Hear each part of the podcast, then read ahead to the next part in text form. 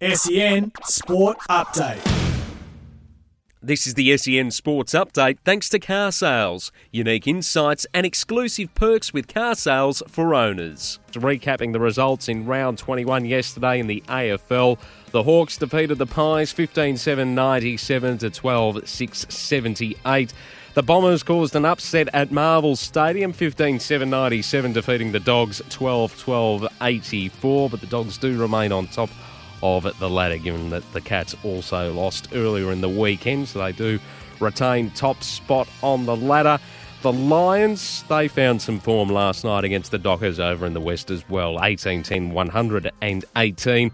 Fremantle 8 6 54. And it means that uh, the Dockers, they've now got the worst percentage of that pack trying to get inside the top eight. To come tonight, it's the D's and the Eagles over at Optus Stadium. That match getting underway at 10 past 8 Australian Eastern Standard Time or local time. It'll be 10 past 6 over there. Round 21 in the NRL. Yesterday's action saw the Wests Tigers defeat the Canterbury Bulldogs 28 to 16, while the Titans defeated the Cowboys 36 to 14.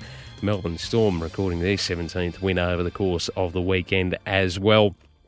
Uh, and in the cricket overnight, uh, unfortunately, in the opening test between England and India, the final day was watch, washed out. So a drawn match between England and India to kick off that series. And Jorge Martin has taken out the Styrian MotoGP event overnight. Unfortunately, from an Aussie perspective, Jack Miller crashed out of the race. That was the SEN Sports Update thanks to car sales. Spot value with price indicators on car sales.